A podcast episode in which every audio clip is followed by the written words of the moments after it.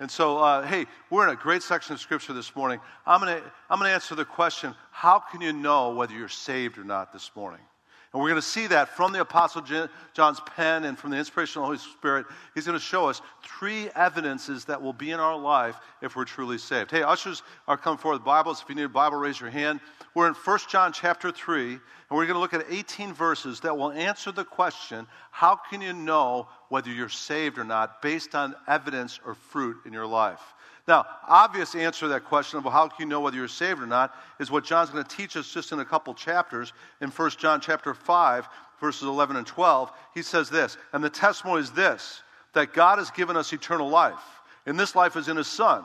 He who has the Son has the what? He's got the life, eternal life. He who does not have the Son of God does not have the life. So, initially, the way that we know that we're saved is not by how good we are, not by whether we go to church or not. Church is important, that's where you learn about Jesus, but it doesn't save you. Church, churchianity doesn't save you. Christ saves you. And the moment you receive Christ, but as many as received him, he gives the right to become children of God to those who believe in his name. And you can have an assurance of that. And that's one of the, one of the weapons we have against the evil one, because the evil one is called the accuser of the brethren in Re- Revelation chapter 12, right? Verse 10. And he accuses us before God day and night. And what he wants to do is when we make mistakes, when we sin and we do things we ought not to do, he wants to come in and accuse us. He wants to lay condemnation on us. He wants to just guilt, guilt, guilt, guilt to the point where he wants to get us to think we're not even saved.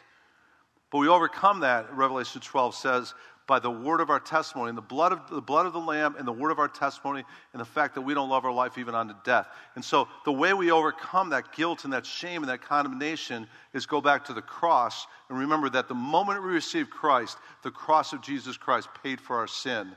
And when he said to tetelestai he said paid in full it is finished. You're done. If you have the son you have eternal life. That's the source of our assurance of our salvation. We know that. But we also know, based on what John's going to tell us this morning in these 18 verses of 1 John 3, there's evidences that should be in our lives if we're really saved. And there's, there's, there's fruit. Jesus said, You will know my disciples by their fruit. And so we're going to see these evidences this morning in 1 John chapter 3, verses 1 to 18, that will show us evidences that we're saved. So let's jump right in. Chapter 3, verse 1. If you're there, say amen. Okay, here we go. First, John 3, verse 1. See how great a love the Father has bestowed on us, that we, we would be called children of God. And such we are. And for this reason, the world doesn't know us because it didn't know Him, didn't know who? Jesus. Beloved, now we are children of God. It's not yet appeared as what we will be. We know that when He appears, that's the epiphany, that's the return of Christ. I believe that's the rapture. We will be like Him. At the rapture, we will be like Him because we will see Him just as He is. And everyone has this hope fixed on Him. Notice, purifies himself just as Jesus is pure. Now, I want you to see this, church. The first evidence that will be in our lives if we're truly saved is we know that we're children of God and we've experienced His love. That's the first point. God's love will be, be bestowed upon your life and you'll experience His love. Now, when it says behold, interesting, it means, it means to see and to see to the point that you have a, an experience and acquaintance with the one that you're seeing. It's, it's, it's behold, it's, it's, it's gazing to the point that you see it through experience. And when we come to Christ, what it's saying, what's going to happen is we're going to behold, we're going to see, we're going to experience the fact that, that this manner of love that God has for us, bringing us into his family and making us his children. The interesting, the word their manner uh, uh, in the King James Version, in our version, it says great. It, it can literally be translated the, the, the foreignness of his love. Out, he literally, he could translate the out of this world kind of love that he has for us. And that's what he does. He has a, he has a out of the world, foreign kind of love because it's like a love that you, you'll not experience in this world. It's actually a different Greek word. It's agape.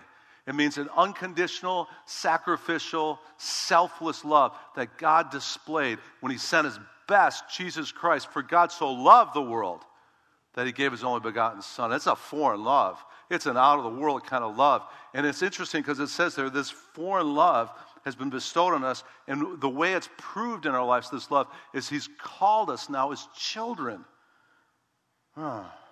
And the world doesn't know us because they didn't know him. The world doesn't even, because they, they don't even understand this love. And you know what?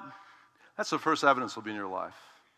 When you really experience this love, it, it's just going to be out of the world, foreign, blow your mind kind of love, right? I remember when I was a young Christian, brand new Christian, and we were singing the song from this verse. You know, Maranatha Music used to do a lot of their songs right straight from Scripture. And I remember as a young Christian in our young life meetings, we would, we would have guys and girls singing the song. And we'd be saying, Behold, what manner of love the Father has given unto us. Behold, what manner of love the Father has given unto us. That we, that we should be called the sons of God. That we. And the guys would sing one chorus and the girls would sing one song. Thanks for enduring that with Pastor John. Thank you. But I, I remember that. And I remember as a young Christian singing in choruses back and forth, back and forth. Behold, what manner of love. And I remember as a young Christian all of a sudden realizing, hey, what I'm saying is true. God loves me. And not only does He love me, I'm His child now through Christ. I'm a part of the greatest family in all of the universe the family of God. Behold, what manner of love the Father has bestowed upon me, that I should be called a son of God, adopted into his family. And I don't have a spirit of slavery leading to fear again. I got a spirit of sonship by which I can cry out, Abba, which means literally, Daddy. And God's Spirit bears witness to my spirit that I'm a child of God. That's the first evidence that'll be in place when you're really saved. This God's Spirit will just start testifying to your human spirit. Man, I, I'm a child of God. He, even though I'm a knucklehead, He loves me and brought me into His family. It's amazing. I remember singing those, that song and just being struck by God's love behold and seeing and experiencing God's love. And then I remember the summer after I came to Christ, I remember that a bunch of us young lifers, we all took a trip to the, I got out of Chicago, early part of the summer, and we all drove to, to Michigan and went to a place called the Warren Dunes. Now, if you've never heard of the Warren Dunes, it's an amazing place. What it is, is it's, it's mountains of sand that go, that go right down to Lake Michigan. And, the, and, literally, it could be like six stories high, mountain of sand. And we, what we do is we'd walk up the mountain of sand, and they're all over the, the seashore up there in Warren Dunes in Lake Michigan. And we'd walk up to the top of this mountain of, of sand, and we'd all run down. And you, you're tilted like this, almost like run down a cliff. And you run down there, and you run down and run down, and then you just run right into Lake Michigan. It's freezing, stinking cold, too. I mean, you almost have a heart attack, the water's so cold. But I remember doing that, and then, then this was the first time after I got saved, I was at the Warren Dunes. And I remember standing up on, on part of that mountain of sand with some of my other friends. We had our beach towels up, looking down on Lake Michigan. And then we saw the sunset over the beauty of this vast Great Lake. And I was struck as a new believer looking at that creation and seeing all the different hues of all the different lights of the sunset and seeing the greatness of God's creation and then thinking, Behold, what manner of love the Father has bestowed upon me, that I'm a child of God, the one that created everything that's going before me, the, the creator of the sun and the creator of this vast sea of water right here, the creator of the beauty of all this. He loves me. And he's brought me into his family. And I remember standing there, I remember standing there just for like five minutes, just watching the sunset. And some of my friends started saying, John, are you all right? You still recovering from all those drugs you were doing before you got sick? No, it's, it's, it's, they were just, they thought I was, I was like, like, but I, I was just struck by the greatness of God's creation and the greatness of God's love, right? Behold, what manner of love the Father's bestowed on us, that we should be called the sons and the daughters of God. But there's more of those verses. Let's go back to it a second that kind of want to flesh out here. It says, now, if we have this status with God of children of God, first of all, the world's not going to know us. The stuff we do now as children of God isn't always going to make sense to the world, right?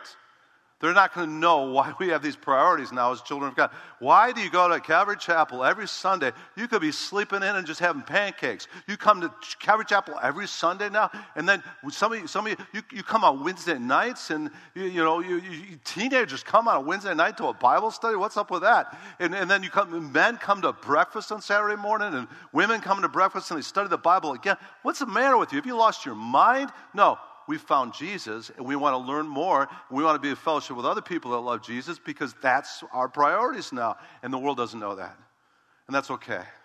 It's okay if the world thinks you're a little bit crazy because you know what? We're all a bunch of fools for Christ. Amen? And Jesus is, did that for us on the cross. We're going to do whatever we can to live for Him and serve Him and learn more about Him. The world doesn't know that, but children of God do. Also, verse 2, interesting, great, great verse. It says, as children of God, it's not yet appears what we will be. We know that when He appears, we will what? We're going to be like Him because we will see Him just as He is. This is the epiphany. This is when Jesus appears. When? It's at the rapture.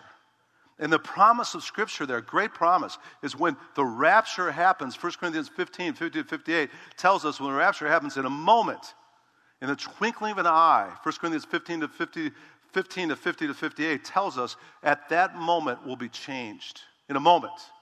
When we see him, and then we're going to see him face to face, and we'll be like him. Now, what does that mean? It means we're going to have bodily resurrection at the rapture, and we're going to be given, 1 Corinthians 15 says, immortal, imperishable bodies. The mortal will take on immortality, and the perishable will take on an imperishable body. And here's the good news that imperishable body will be different than the human bodies we have right now. And the older I get, the more I say amen to that. And when, when we see him, we will be like him. We'll have resurrected bodies like him at the rapture. I believe it's going to be a whole different ballgame, too, in regards to we'll be able to transport ourselves like he transferred. We saw that at Easter, didn't we? He just poof in and poof out. He'd, he'd go, go, right through locked doors and have the ability to transport himself supernaturally. I think we'll be able to do that in our, our resurrected bodies. I think there'll be a new heaven, a new earth, and we'll be able to go heaven, earth, bam, in these resurrected bodies. Another good thing is the new bodies we have will be changed to be sinless. Did you know that? The Bible says that 1 Corinthians chapter 15 verse 49 it says just as we have borne the image of the earthly we will also bear the image of the heavenly. And what's his image? Jesus was without sin. God made him who knew no sin to be sin on our behalf, yes, on the cross. But his, his image is sinless, and it's coming. I can't wait. Isn't it, isn't it going to be great to be like him in the sense of no longer we have this flesh that's in war with the spirit, and we fail and we mess up, and we do things we ought not to do, and we have cognitive dissidence where we know the right thing to do, and we do the wrong thing. That's going to be gone when we see him. When we see him, we will be like him, not only physically, but we'll be like him in his image. Perfect, perfect, no more sin. And I say, Amen, Maranatha, come quickly. I'm ready for that. I'm ready for that. I'm ready for that. And that's our future. And it's wonderful that we have the future of being with Christ, seeing him as he is, and then we too will be like him. Now, interesting thing, I was studying this week about this. 2 Corinthians 3:18 says, "In the meantime, the way we could be more and more like him is to see his face right now." What do I mean by that? It says in 2 Corinthians 3:18, "As we behold his face now, that's what changes us from glory to glory into his image." So, the more time you spend seeking His face in prayer, the more time you spend seeking His face in, in worship, the more time you spend seeking His face and studying God's Word, the more you're going to see His face and the more He's going to change you from glory to glory into His image. And we've been predestined for that, by the way. Romans 8 29 says, You have been predestined that you might be, might be predestined, be conformed to the image of His Son so that you be the firstborn among many brethren. Our predestined state and as children of God is to be like Him. And the more you seek His face, the more He can change you to be like Him. Amen? In verse 3, another interesting uh, uh, side note on this, verse 3, it says, Everyone who has this hope fixed on Jesus purifies himself just as he is pure. Once, one commentator read this week said this. He said, the, the, the doctrine of the imminent return of Christ is a part of God's sanctifying work in all of our lives as believers, as children of God. And what that means is the more you hang on to this promise that you're going to see Christ, and that soon and very soon you're going to see your King, the more you're going to hold on to holiness in your life because you don't want to be doing something stupid at the rapture when you see Christ. You have the blessed hope. You're looking forward to that. And I believe every Christian should hang on to this imminent return of Christ that any moment now we could be raptured. Because you have this hope, it purifies you. That's why I love studying the book of Revelation with you all. I was, uh, I, when we got through our 22 weeks of Revelation, I was like, oh, we're done with Revelation. Disappointed. Because the more you study the book of Revelation and you see how close we are to the soon return of Christ, the more that's going to be an urgency to reach other people for Christ, but the more it's going to keep us holy too. Because of the imminent return of Christ. This hope, this blessed hope, purifies us in our life. So, the first point, the first evidence of whether we're children of God is have you experienced the wonderful adoption into his family? And is God's Spirit bearing witness to your spirit that you're a child of God? That's the first evidence. Now, the second evidence, go on, verse 4. Everyone who practices sin also practices lawlessness, and sin is lawlessness. Now, it's interesting. It's, it's saying practicing sin is lawlessness. You know what lawlessness is? Lawlessness is rebellion. Lawlessness, Matthew 24, we're told, is going to increase at the end of the age as we get close to the last days. And are we seeing it before our eyes or what? Our culture is getting more and more insubordinate to God's rule. That's lawlessness. That's ultimately when we're practicing sin, we're, we're, we're saying, I'm not going to listen to you, God. I'm not going to do it your way. I'm going to do it my way. Just like the Frank Sinatra song. I did it, what? My way. That is one of the stupidest songs that's ever been written. You know why it's stupid? Uh, God bless you, Frank Sinatra, but it's a stupid song. You know why? Because our way is a bad way. Our flesh goes towards the destruction, and our flesh, insubordinate to God, will go with killing, stealing, and destroying ourselves. Amen? That's the mission statement of Satan. And when you go against God's way, you go lawlessness, it leads to self destruction. That's why Jesus said, The devil's come to kill, steal, and destroy, but I've come that you might have life and have it what? More abundantly. God's way is the way to go. Our hearts, as children of God, now should be saying, I don't want to live in lawlessness. I want to say, along with Jesus, not my will be done, Father, but your will be done. And then it says this, verse 5 You know that he, Jesus, appeared in order to take away sins, and in him there's no sin. Now, the one who abides in him sins. No one who sins has seen him or knows him. Little children, make sure no one deceives you. The one who practices righteousness is what? It's righteous, just as he is righteous, just as Jesus is righteous. The one who practices sin is of the devil, for the devil has sinned from the very beginning. The Son of God appeared for this purpose to destroy the works of the devil. No one who is born of God practices sin because his seed abides in Jesus or in him, and he cannot sin because he's born of God. By this, the children of God and the children of the devil are obvious. Anyone who does not practice righteousness is not of God, nor the one who does not love his brother. Now, careful with the scripture, because some people with the scripture have produced a doctrine that's a false doctrine. It's the doctrine of sinless perfection. And some people just reading this without doing their hermeneutic, without studying in detail, build a whole doctrine and say, hey, it says the one who, who knows him doesn't sin. That means I could reach a place in my Christian sanctified, sanctified life that I don't sin anymore. It says that there. If you abide in him, you're not going to sin. And so it says, this false doctrine says that I could reach this place, according to John, that I don't sin anymore. That's a bad hermeneutic. Two reasons why. One is because it's not reality. Anybody that says they have sinless perfection, I just want to meet their spouse and we'll be done. Done. Or their kids, done. So, what is it saying? It's saying there you got to go back to studying it in detail and you got to go back to the original language. And when it says sins, in the Greek it's present tense, which means continues to sin. And it's said a couple times in that scripture too, practicing sin. And what happens is you come to Christ, 2 Corinthians 5.21 says, if any man is Christ, he's a new creation. The old is gone, what? The new is come. And what happens when you come to Christ, your whole life changes. And now, instead of just living in the sinful flesh, you have the Holy Spirit working in your life so that, yeah, you still make mistakes, you still sin, but you don't practice it anymore. What does that mean? You don't live in it anymore. And, and again, 1 John 1 8 and 10 tells us very clearly if we say that we have no sin, we deceive ourselves, and the truth is not in us. And then verse 10 says, if we say that we have not sinned, we make him a liar, and the word's not in us. So, very clearly, John's saying we all have struggles, we all have failures, but here's the difference. 1 John 1 9 says, the Christian, the child of God, when he sins, he's going to confess his sin so that he can be faithful and just, God, forgive you, cleanse you and you get on with it and you don't keep living in that sin. What does that mean? If you're really saved, you're not going to keep living and living and living in sin. You're going to repent. You're going to repent because you're a child of God now.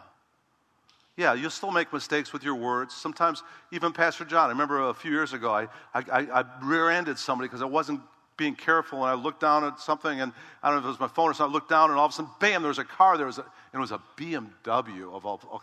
And I, I ramrodded right into the back of this thing. And all of a sudden, beep, this word came out of my mouth. I said, man, I haven't said that in years. And I, but after saying that, I confessed, Lord, I'm sorry. Forgive me. I just like this. And, and, and then I didn't keep swearing after that. It's the same thing. When we swear, we're not going to practice it anymore. If you're really living for Christ and you're a child of God, you're not going to keep getting drunk every weekend because you're a new creation in Christ. If you're really walking with God, you're not going to live in adultery as a child of God or fornication. Well, I just oh we're we're married in God's sight. I'll just keep living with this person. No, you're going to get married because it's better to marry than to burn, right? And so you don't practice it. You don't continue in sin. And going back to our scripture, let's look at it. And then it says this, and everyone who, pra- let's go back to it with that in mind now. Everyone who practices sin also practices lawlessness, and sin is lawless. Verse 5, you know that he appeared in order to take away sins, and in him there's no sin. Jesus' mission in coming to this world, he appeared to this world. To, his primary mission was to take away our sin. And when he died on the cross in Colossians, it says he disarmed the powers and principalities of hell. And then it says, as he nailed that sin to the cross for us, it says this He said, Tetelestai. It is finished, paid in full. That's why our sin is gone. And the Bible says, 2 Corinthians 5.21, God made him who knew no sin to be sin on our behalf, that we might become the righteousness of God in him. Our sin is, there's no sin in us because Christ took it and took it to the cross for us. That's why 1, John, or 1 Peter 3.18 says, the Christ died for sins, what? Once for all, the just for the unjust, in order to bring us to God. And Romans 5.1 says, therefore, having been justified by faith, we have peace with God through our Lord Jesus Christ, right? No sin, because Jesus took that sin and nailed to the cross and paid for it for us, and so we have no sin anymore because the blood of Jesus cleanses us from all our sin. Praise God for that. Amen? And then it says, verse 6 And no one who abides in him sins. No one who sins has seen him or knows him. Here's the key. Here's the key. If you want to get over your sin and practicing your sin, it's not found in your willpower. It's not found in New Year's resolutions. It's not found in just trying to be a good person now. It's found in one source abiding in him. You abide in him, he will abide in you. And he'll produce much fruit. But listen, apart from him, you can do nothing. But with him, you can do all things. Through Christ who gives you strength, right? So, the key, the key to not practicing sin isn't to focus on the sin, it's to focus on Jesus, who's the author and finisher of your faith, and He'll finish that work of sanctification, of working in your life and helping you no longer sin in that area because you're abiding in Him. So, if you're struggling in an area, and all of us struggle at times, if you're struggling in an area in your life where you keep going back to the sin, keep going back to that sin, keep going back to that, don't focus on that. Get, uh, get in that abiding relationship with Jesus and spend more time just in his presence. That's why church is so important. Because what are we doing here on Sunday mornings? What are we doing here on Wednesday nights? We're getting, abiding with him. We're worshiping him. We're studying his word. We're with other believers that love Jesus. And that's abiding in him. And that will help us overcome those areas that we're struggling through abiding in him.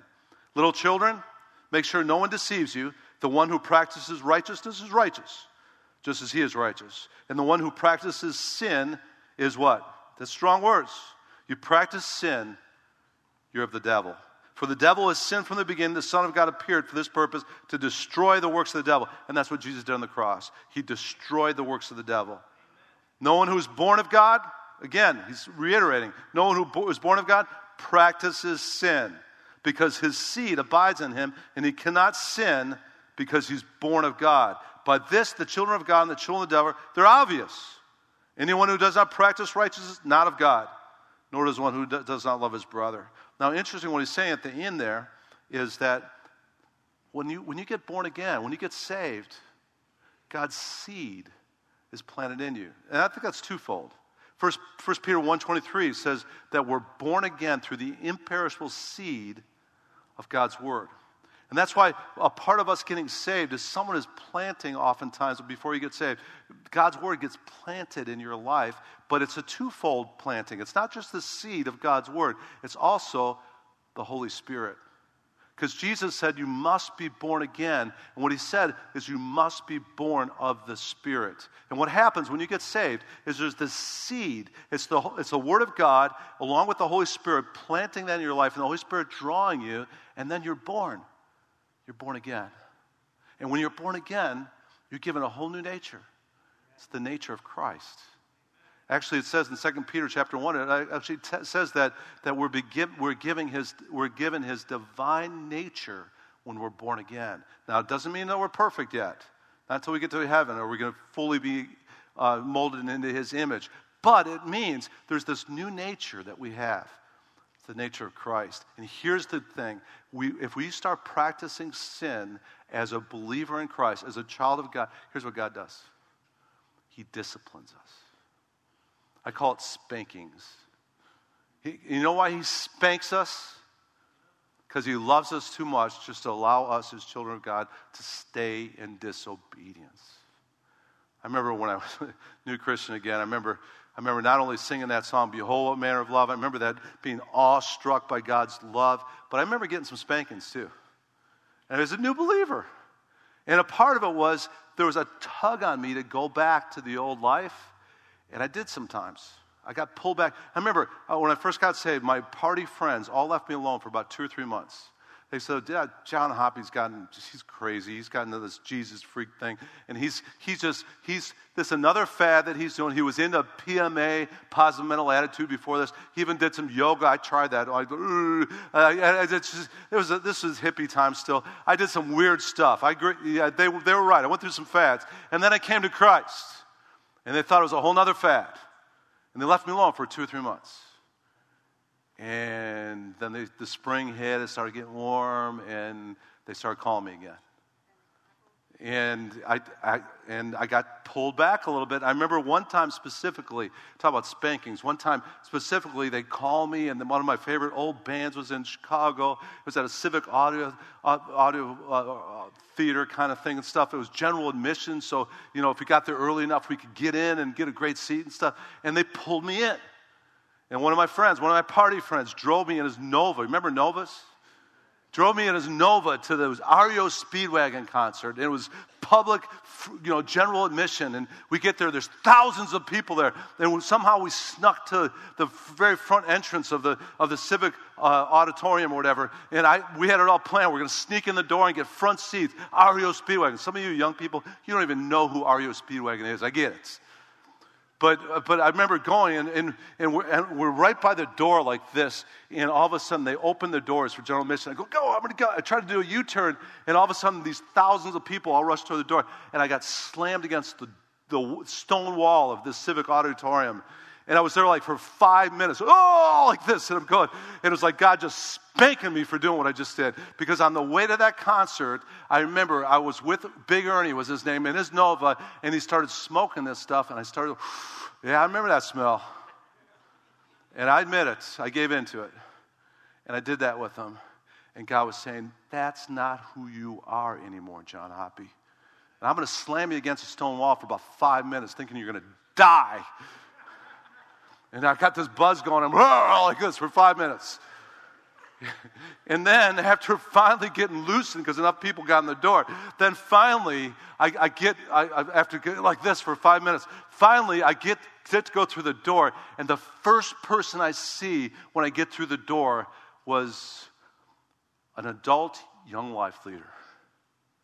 And he comes up, John Hoppy, give you a big hug. And I'm like this with my breath. I'm like, oh, yeah, good to see you. Because and I remember that. And I, don't, I didn't enjoy the concert at all because of the conviction of the Holy Spirit was on me that this is, I'm not supposed to do this anymore. And not only that, I went home that night and I was so convicted. I said, that young life leader, he probably smelled what was on me. And I was uh, like this. And from that day forward, I was 17 years old. I'm only 20, 35. No, I'm actually 50, 59 now. I haven't smoked that substance since because that's not who I am anymore. I'm a child of God. And God is not going to allow us to practice sin anymore and enjoy it anymore. Have you noticed that when you get saved? Before, before you were saved, you can enjoy that stuff. You can, you can actually, oh, this is fun. But after you get saved and you do stupid things like that, what happens? It's not fun anymore.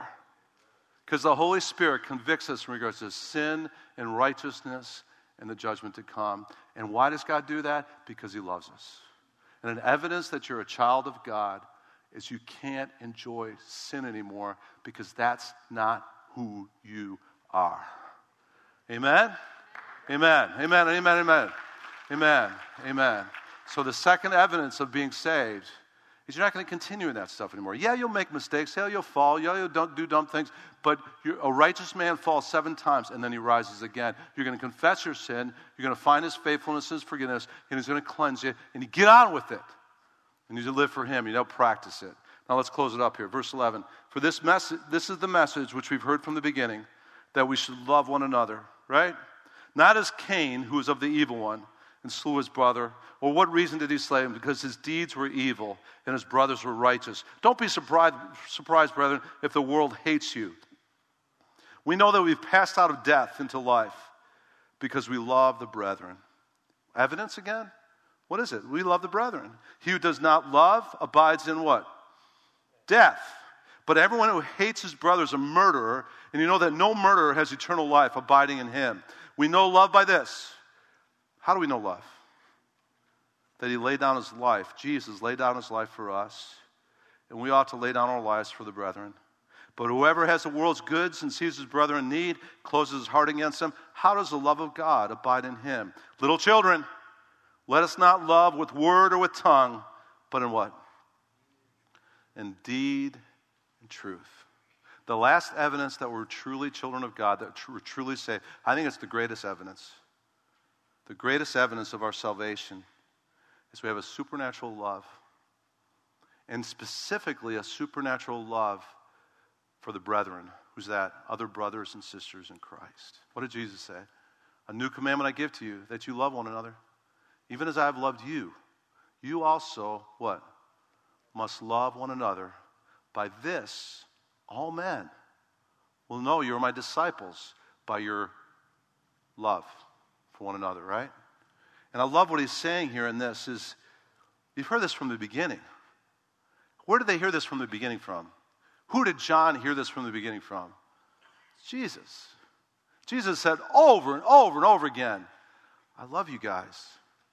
And he said, Hey, greater love has no man than this, that he laid down his life for his friends.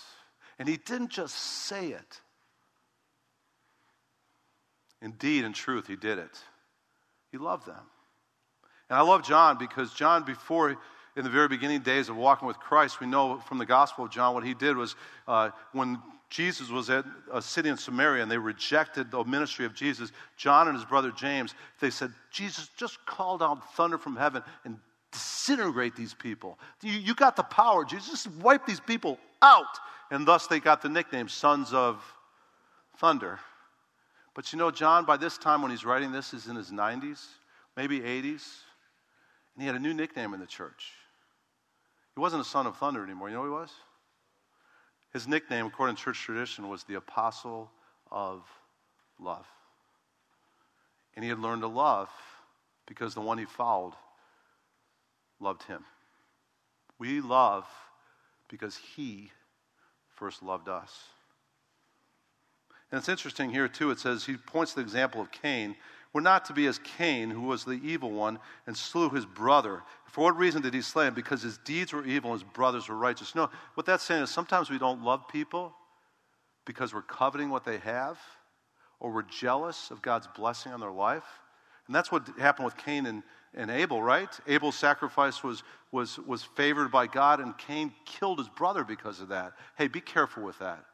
We're supposed to rejoice with those who rejoice and mourn with those who mourn. Hey, when Christians are, are experiencing God's goodness and God's blessing, don't be jealous of that. Rejoice with them, man. Celebrate with them.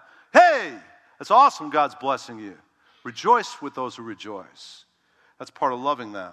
And don't be surprised, brethren, if the world hates you. Why would the world hate Christians? Because darkness doesn't like the light. We know that we've passed out of death into life because we love the brethren he who does not love abides in death. Everyone who hates his brother is a murderer, and you know that no murderer has eternal life abiding him. Now, that's interesting, too, because it, it, coincides with what Jesus taught uh, John. Jesus said in the, in the Sermon on the Mount, He said this He said, Hey, if you have anger in your heart towards a brother, it's like murder. You know, anger is the embryo of murder. All murder starts with a heart that's filled with anger. Instead of having hearts filled with anger, we're supposed to have hearts of love. It's the kindness of God that leads us to repentance in the first place. And if we truly have experienced God's kindness, how do we not live in that kindness ourselves? He's shown the old man what is good and what the Lord requires to do, to, uh, to do. But to love justice and to, to be people of kindness and mercy and to walk humbly with your God. It's part of walking humbly with God is you're going to love justice and you're going to love mercy and kindness because that's who God is, right? We know love by this that He laid down His life for us, and we ought to lay down our lives for the brethren. How do you know love? The way I know love is I have a Savior that died for me. But God demonstrates His own love for me. While I was yet a sinner, Christ died for me. And the only way I can live in love is staying connected, abiding with the one who's full of love, and that's Jesus Christ. Jesus Christ, for God so loved the world, he gave his only begotten Son, yeah, but he was full of grace, he's full of truth. And we love because he first loved us. But whoever has the world's good sees his brother in need and closes his heart against him. How does the love of God? You know what he's saying here? Little children, let us not love with word or tongue, but in deed and truth. What he's saying here is put your money where your mouth is. Don't let your love just be a bunch of words. Remember that old beer commercial? I used to watch it during the Super Bowl. I love you, man.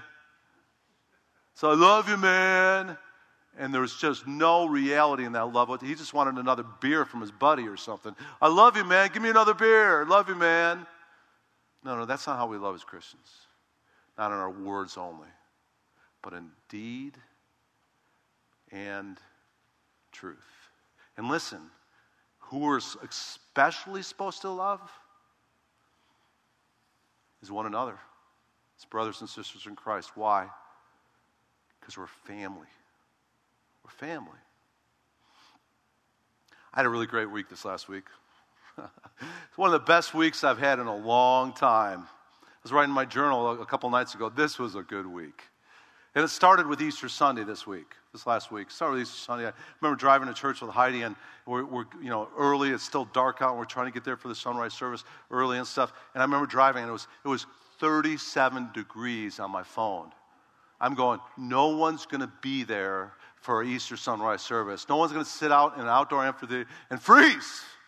I remember I was wearing like three layers on Easter Sunday. I had a down jacket and a, another jacket and a, two shirts. And, and I remember I get, I get here and there was 300 plus people for our Easter sunrise service. And you know what really just blew me away was between the three services last Sunday, we saw 16 people stand up to receive Christ. And I just, woo, it's a good week. It, it was awesome. It's awesome to see so many people stand up and publicly receive Christ. And it was a good week. And then after, after, after the three services, we, we got in the car in Heidi's little Prius and we, we drove all the way up to Greenville because three of our four grown up kids who are married are up in Greenville. So we went up and had Easter dinner with them. We got to see my oldest, and actually, man, the, he, he, had, he has this thing called the green egg. I didn't even know what a green egg was until I saw it. And it's like, it's a smoker. And he got this big slab of meat, like a roast, and it was like prime rib roast, and he smoked it for hours. And uh, if you know the Hoppies, you know we're carnivores. We like good meat. And, and he gets this, this thing out, and he kept, he's got like this thermometer. He's an engineer, so he's got his own thermometer for the meat. And he cooked it perfectly, you know, prime rib, like medium rare, is bloody and juicy. It was awesome. but I got to be with three of my four kids on Easter Sunday, and we got prime rib and horseradish sauce. Oh, it was great. And, but the biggest thing that made it great is with my family. Three of my four kids, married kids with spouses. It's awesome. It's a good week. And then after doing that Sunday night, we, we decided to skedaddle out of here for a couple days, and we went to the beach. And Heidi and I got to be with my wife, the love of my life. For two days, we just hung out at the beach. Well, I, we actually played nine holes of golf on Tuesday and Wednesday, and it was a good week too. Tuesday, I shot par. Woo! Never done that before. I, know I'm not supposed to, you're supposed to let other people praise you, but I, I shot par. It's awesome. It's a good week. And then uh, my son got motivated by us going to the beach, and he calls us midweek and says, Dad, I think, I think we're going to go to the beach too. Could we come and see you on Thursday night and have dinner with you again on Thursday night? This is my son who's named after me, John Giappi IV. And I said, Don't even ask me that. Yes, get here. So he comes with my granddaughter, three year old granddaughter, and his wife. And Thursday night, before they go to the beach on Friday, we got to spend the whole night eating again with my, my son, who's named after me. And then Thursday night, I'm on the couch with the love of my life, my wife Heidi, and my three year old granddaughter. And Heidi's reading her a bedtime story. And I'm sitting there, it, it was a good week. And I'm sitting there as my wife, who just loves this little girl, reads her a bedtime story. And you got to understand, this little girl is the cutest three year old in the world. God bless you if you have three year olds, but you, you, she, you, don't have a three year old as this girl. Sorry. But we're, we're unbelievable. Blonde hair, Dutch. She's beautiful. And she's actually a little sweet girl, too. It's amazing. She never even had terrible twos. And, and, and we're sitting there, and Heidi's reading this bedtime story. And thinking, why do I love this little three year old so much? I mean, I'm serious. This little three year old has Heidi and I wrapped around her little finger. Anything she wants, she gets. I would, and listen, part of it is she's named after my mom. When she was born, my mom had already passed, and John G called me and said the baby's born, and we're naming her Adele. That was my mom's name. And I'm going, oof. And I love this little girl. And one of the reasons I love her so much is not only because she's named after my mom, but she's family. She's my granddaughter, and I love her.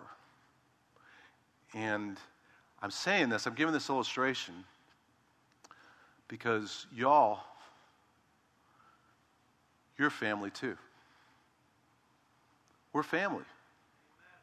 We're brothers and sisters in Christ. And we're supposed to, as family, love one another. Because that's what family does, right? And this whole thing of Satan, what he wants to do in every church is he wants to cause division, he wants to cause bitterness, he wants to cause controversy, he wants to cause us not to love one another. because it's against Jesus' goal. Uh, by this, all men will know you are my disciples, by your love for one another. So, church, let's not just be hearers, let's love one another. Let's remember that we are family. And let's always have each other's backs. And if we're going to say something about somebody else within this church, let's, let's build them up. Let's, get, let's have their backs. Because even if they've done something wrong, love covers a multitude of sins. And we're not supposed to be denigrating each other with our words. It's one of the main ways as Christians we don't love one another is we don't be careful with our words about other brothers and sisters in Christ. And our, our words can either bring blessing or cursing, could either bring life or death, could either bring hurt or healing. And let's bless. And let's love each other. Amen. That's one of the greatest evidences of the truth of Christianity was when I first got saved when I was 17, I got involved with these Christians. And I'll, I'll be honest with you, I was a little skeptical. I'm from Chicago. I thought these people are a little bit too nice. And they're coming up to me and saying, Hey, bro. And I'm going, I'm not your brother. What's the matter with you? And then they want to give me a hug. And I said, Keep to the handshakes, pal. But then I came to Christ and I realized that wasn't, it wasn't fake. These people loved me like no other group of people ever loved me. And their love was real. And it was evidence that, yep, this is truth. And these are disciples of Jesus Christ by their love for one another. So, what's the evidences? How do, how do we know we're saved? What are the things that'll be in our life? First of all, we saw we'll have this Holy Spirit bearing witness to our spirit that we're children of God. We'll have this experience. We'll see it. We'll behold. We'll have experience and acquaintance with the fact that we're children of God. Behold, what manner of love the Father has bestowed on us that we are the sons and daughters of God. The second thing is, we're not going to keep living in sin. We're not going to practice sin. We're going to confess and repent and get on with it and not stay in it anymore. We're not going to continue to sin in errors. We're going to repent it when repentance is necessary. And then the third thing, very simple. We're going to love one another because Jesus loves us. We love because He first loved us. Amen? Let's pray. Father, we just thank you for your word this morning. Thank you that your word is truth. Thank you that your word exhorts us in areas we need to be exhorted in, God. Thank you so much that your word is, is living and active and sharper than any two edged sword and is able to pierce through the joint marrow of our souls and our spirits and helps us to be people that even have the thoughts and intentions of our hearts judged and changed by your word, God.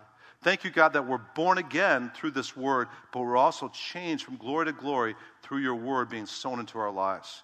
And Lord, help us to not just be hearers of your word, God. Help us to be doers. Help us to be people that experience your love on a daily basis because we know you and we abide in you, Father.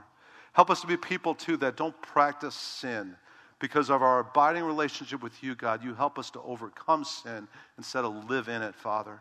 And I pray for anybody that might be here this morning that's struggling. I pray, God, for anybody that might be having, having a, a struggle with going on in sin that they shouldn't be going on with, Lord. I pray, God, that you might be their deliverer this morning, God. I pray that they would practice what you told us in 1 John 1 9. If we confess our sins, you are faithful and just, and you will forgive us, and you'll cleanse us from all unrighteousness, God. And if you're here this morning and you've been practicing stuff you shouldn't be practicing as a Christian, just come to his throne of grace right now and realize God loves you. Confess it. Confess just means be honest with God, agree with Him that this is wrong, and repent. Make a commitment that this is it. You're not going to keep going in that direction. You're done with it. And Father, I pray for your power and your Holy Spirit to help anybody that needs help in this room to be set free in different areas they need to be set free. And thank you that your word says we shall know the truth, and the truth will set us free. Thank you that your word says if the Son sets us free, we are free indeed. So bring that liberty, that freedom, that rescue this morning for anybody that needs that this morning, God. And Father, would you help us? Would you help us to be people that practice your love too? Help us to be people that don't just love with what we say, but help us to love with what we do in deed and truth, God. Even this week, Lord, give us some opportunities to love. I pray that you give us opportunities to love our spouses in a better way. I pray that you give us opportunities to love our kids in a, in a fresh and a new way. I pray you give us opportunities to love other brothers and sisters in Christ that need our help this week. Help us to have some deeds of kindness where we could just show our love for those people, those brothers and sisters in Christ that we need to love. And then those people out in the world, Lord, those people that need Jesus. Our greatest witness to them is love. And I pray that we would love this week because we're loved by you. Thank you for your word, God. It's so true. It's so rich. The scripture we studied this morning, so rich. We thank you for that. Help us not to just know it, help us to live it, God. In Jesus' name we pray, and all of God's people said. Amen. God bless the church. Hey,